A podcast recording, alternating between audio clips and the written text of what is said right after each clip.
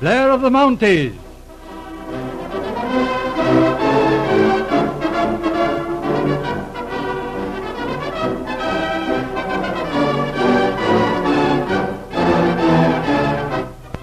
We present the 35th episode in Blair of the Mounties, being the second part of the mystery.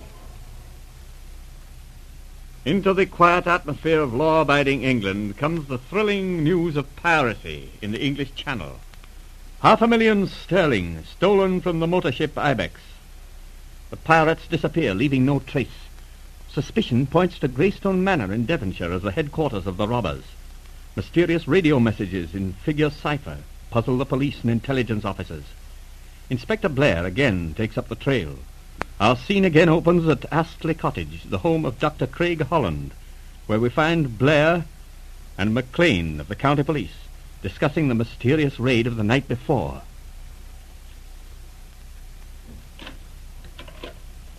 Inspector. Hey, Inspector. Blair. What? Oh, oh, hello, McLean. That you? Uh, What time is it? Nearly five o'clock. It's getting daylight.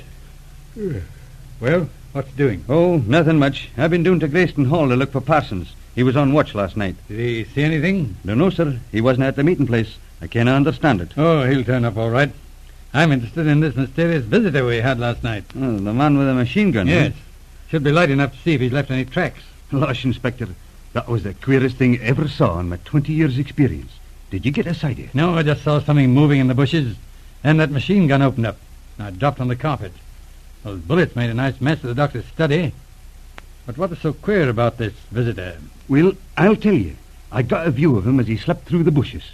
First, I thought it was a big monkey. What? Aye, you may well say that, sir. The fellow was dressed in a tight-fitting suit of green with a mask over his face. I saw him plainly in the moonlight. Good Lord, what a weird thing.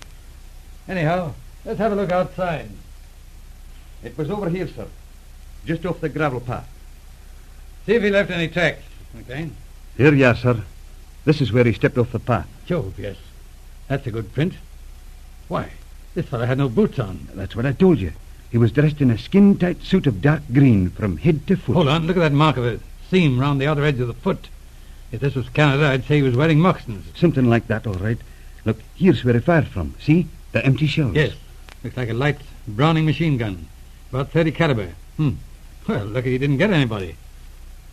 Really, McLean, this thing's getting beyond a joke. Looks as if the people in London are right, and there is something doing at Greyston Manor. But it couldn't be, sir. We've searched the whole place from cellar to attic, and there's nothing there. And where does this strange marauder come from? Why should, why should he be after us? Must have something to do with these gold robberies. Aye, that's likely. Hello? Who's this? Oh, why, it's Commander Reed. Good morning, Blair. You're up early. Hello, Reed. What brings you down here? You came down by plane to Exeter. You heard about the second gold robbery? Yes. Oh, Hello, uh, hello. Who broke the window? Well, we had a visitor last night, treated us to a burst of machine gun fire Hmm. through the window. Anybody hit? No. Fortunately, McLean saw him in time, but he got clean away. What sort of a man was it? Well, sir, it was queer. He was all in green. Wait a minute. Green, you say? In a close-fitting suit with a green hood? Aye, that's it, sir. What do you mean, Reed? I don't know, but wait till I tell you about this second gold robbery. The Altonia was stopped last night in the Irish coast. They got away with it again? Yes, they got away again. But the Altonia's a big liner. How'd they work it? This time they used two planes. The ship was stopped in the same way. The engines failed suddenly and the lights went out. Then the planes closed in on the ship and dropped gas bombs. Gas bombs? Good Lord, that's a new one. Yes, the whole ship was filled with gas. Tear gas, apparently. Anyway, it didn't harm anybody. There were some of the bandits already aboard as before. They made for the strong room. There must have been 20 men in it again. Did they use the ship's boats? Yes, same as before. But here's the funny thing. These people were, wore a sort of green suit, just like this man you saw last night. heavens, Yes, apparently a sort of gas-proof clothing. Bulletproof, too. The third officer fired at one of them at close range. It didn't seem to bother him much. This is a bad business, Reed. I should say it was. The biggest thing we ever had to deal with since the war. Every destroyer available is out patrolling the channel. But we never got a trace of those people. After the robbery, they just vanished. And you're still getting those radio messages? Yes, the air was full of them last night. But we haven't been able to decode them yet. It's maddening to have this thing going on and not to be able to do anything. What about Greyston Hall, McLean? Nothing doing there last night, sir. We had men patrolling the roads. I haven't heard from Sergeant Parsons yet. Here's one of your men now, McLean. Yes, What is it, Meads? We found Parsons. What? You found him? You mean he's. Yes, he's dead. Shot through the head from behind. Where is he? Out by the backwater, just below the all. Anything else? Not much. There was this here piece of paper in his hand. A leaf out of his notebook. Just a couple of words on it. Must have been trying to write something when he kicked off. Let's see it. Didn't have much time to write. Evidently. What is it, Mac? Uh, look in, and then there's an O, or maybe it's a Q. What do you make of it, sir? Let's see. Look in Q. I don't know. Doesn't help much. Better get someone who knows the district here. How many men have you, McLean? Oh, we got a dozen police between here and Coombe Seaton watching the road, sir. They're sending another lot from Plymouth this morning, but I don't see what we can do. Our men are unarmed, and this crowd seem to be pretty well healed. All right. We'll attend to that. There'll be a landing party ashore from the Repulse in a little while. Now, tell me, where does Greaston Hall lie from here? You can see the chimneys over by the trees yonder in the valley, sir. I see. What's that water in the eastward there? That's the estuary of the River Tay, sir. Is this Greaston Hall on the river? No, sir. There's a backwater runs up to the hall, though. Mead here knows it better than I do. Yes, sir. It's an old backwater. Used to be a canal. Runs through the all grounds. Hmm, is it used at all? Not now, sir. Years ago, the barges used to go up there for stone. There's several old quarries along the bank, just below Greyston Hall. Quarries? I say, McLean. That might be what Parsons meant. Look in quarry. Sure enough. That's an idea. Well, I'll take a look around there this morning. All right, you better go ahead. Let me know if you find anything. I'll be inside with Commander Reed. Yes, sir. Well, what's the next move, Blair? Pretty hard to say. There are a lot of new factors to work out. Let's go over the whole situation, see what we've got. The first thing was that Ibex robbery. Yes, that was the first robbery, but not the first time we heard of this mysterious stopping of the ship. That's right. You mentioned the case of that cruiser in the Mediterranean. What was that? It was several months ago. The light cruiser Thetis, about a hundred miles west of Malta, reported that her engine suddenly failed from no apparent cause. No damage was done? No, it was daylight, a calm sea. A few minutes later, the power came on again, and she proceeded on her course. Any definite theory what this strange influence was? No. Naturally, there were all sorts of theories advanced, but nothing that explained the cause. It must be something that affects the electric power on a ship. Now, The Thetis was an ordinary oil burning steam vessel, wasn't she? Yes, but the boilers are fed by electric pumps. I see. And the case of the Ibex. She was a motor ship. Yes, in that case, it was the electric power again. The engine stopped, the lights went out, and she was helpless. And that was the first time these people tried the piracy stunt. Yes, of course. That was a fairly easy job compared with this last robbery. They had their men aboard. The ship was passengers. Then the ship stopped. All they had to do was to deal with the few members of the crew that were on duty, transfer the gold to the boats, and the job was done. All except the getaway. As far as I can see, that was the easiest thing of all. You're convinced they were using a submarine? Not much doubt about that. It couldn't be anything else. And if that is correct, this mysterious neutralizing power must come from that submarine. Of course. We'd give a lot to get hold of that craft. To find out how they managed to stop a big ship would be worth a lot more to us than the gold they've stolen. Yes, that's right enough. And on that theory, we have the modus operandi. This submarine gets into position right ahead of the ship, turns on the power, and stops the ship. Yes, then the robbery occurs. The robbers take to the boats, pull clear of the ship. Then the power's switched off and the ship proceeds on her course. Yes, the rest is simple. The submarine picks up the men and the gold. The boats are set adrift, and that's all. There's just one thing that is important to us. What's that? This submarine must come to the surface to pick up those men. I see. You mean that would be the opportunity for getting the submarine? Certainly.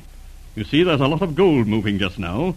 Practically every westbound liner carries bullion. But what about this last case of the Altonia?